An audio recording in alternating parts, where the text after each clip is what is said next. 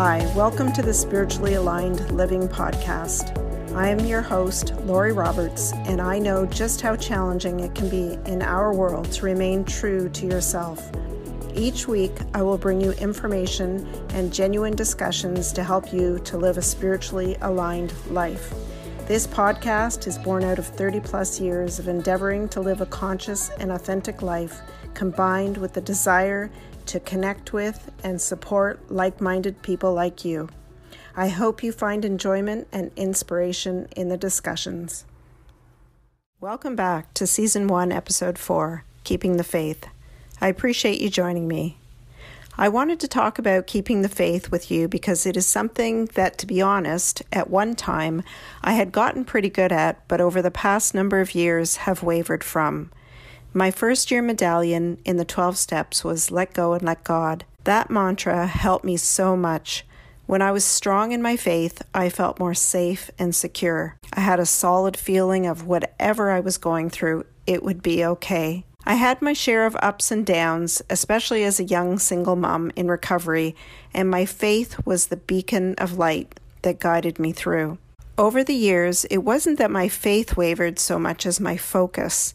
I started to give more attention to outside things such as accomplishment and other people. Not that accomplishing things or focusing on others is wrong in itself, but for me, it is empty if I'm using it to find my identity and security on the outside. This actually increased my feelings of insecurity. It did not make me feel more secure. Perhaps at times, but that was illusory and fleeting.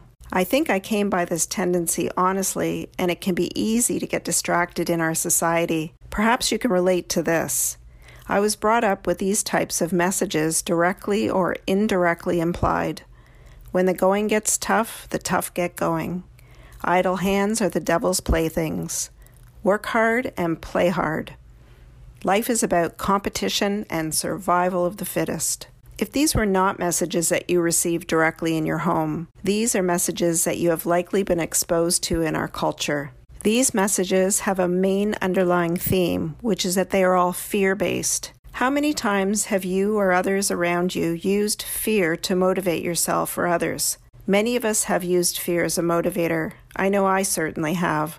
Although fear is sometimes a short term motivator, it can often disempower us and lead to feelings of loss of control and helplessness. When we feel this lack of motivation, we can get stuck. So, based on our beliefs, we try to push harder, and sometimes this can lead to a breakthrough. But more often than not, it can lead to increasing our anxiety and frustration when we can't seem to pull it all together. So, what is it that we are afraid of? If you look at our underlying beliefs that bring on these fears, you will see that we are usually afraid of lack. This lack consciousness says that there is not enough to go around, and if I don't work hard enough, I will not get the things I need to survive. When we have these beliefs, our very security can feel threatened, pushing us further into fear. Fear can be a useful tool. It can give us information about what we don't want. Fear is a starting place, but not a place to stay or finish. If something brings up fear in us, then we have a decision to make in that moment whether to focus on the fear of what we don't want or the positive expectation of what we do want. What do you suppose happens when we choose to focus on the fear? Through worry, fretting, talking about it, or even by trying to ignore it and push it away. It just gets stronger. In a sense, it expands. So, if fear is not the best long term motivator to keep going, to not give up, what is? To answer that, we need to look at the opposite of fear.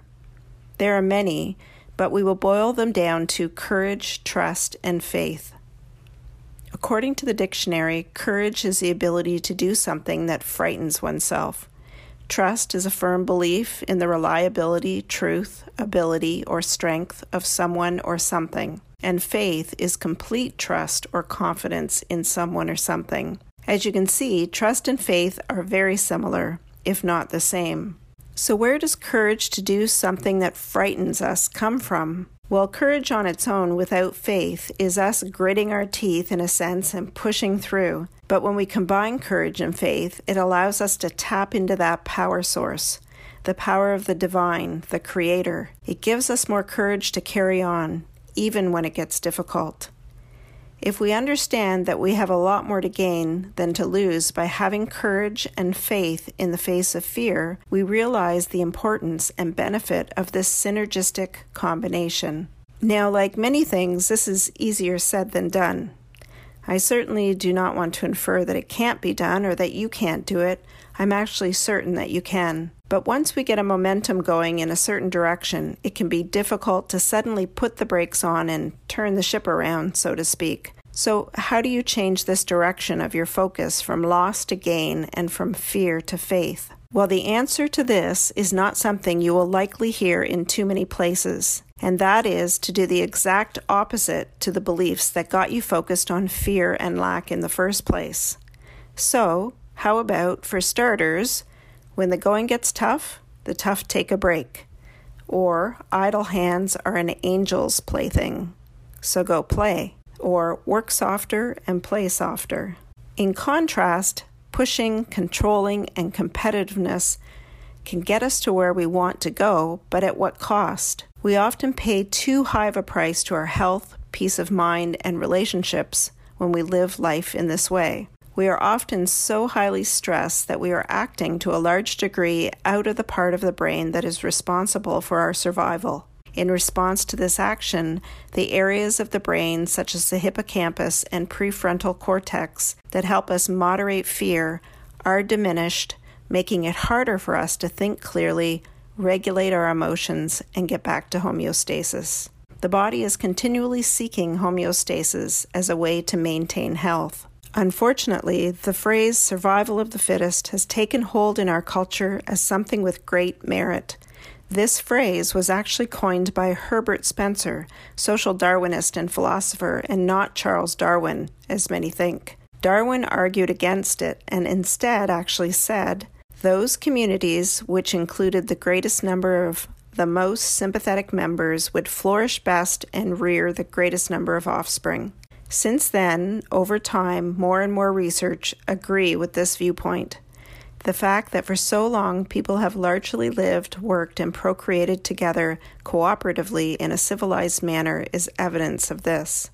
If we do believe that there is a benevolent creator and universe, higher power, higher self, divine being, or God, then having faith means both that we are acknowledging the all present higher source in our lives that we say we believe in, and that we believe that we are worthy of God's grace.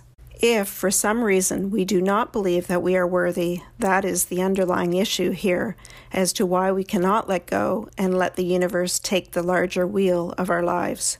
This is a very important topic and warrants more time in an upcoming podcast.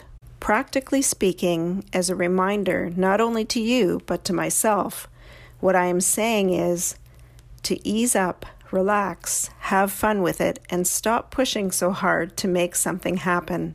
It is from this softer, gentler, and slowed down place that we can deal with all life has to throw at us more easily. It is from this place that we allow enough space for the divine and inspiration to be able to flow back in to motivate us toward our goals and dreams and allow at times, at least in my experience, for situations to work out in an even better way than we could have ever planned or imagined. Thank you for listening. I look forward to hearing from you as we continue to take this journey together of remembering and reminding ourselves of who we really are, because there is, in my opinion, nothing better than that. Until next time, peace, love, and joy to you.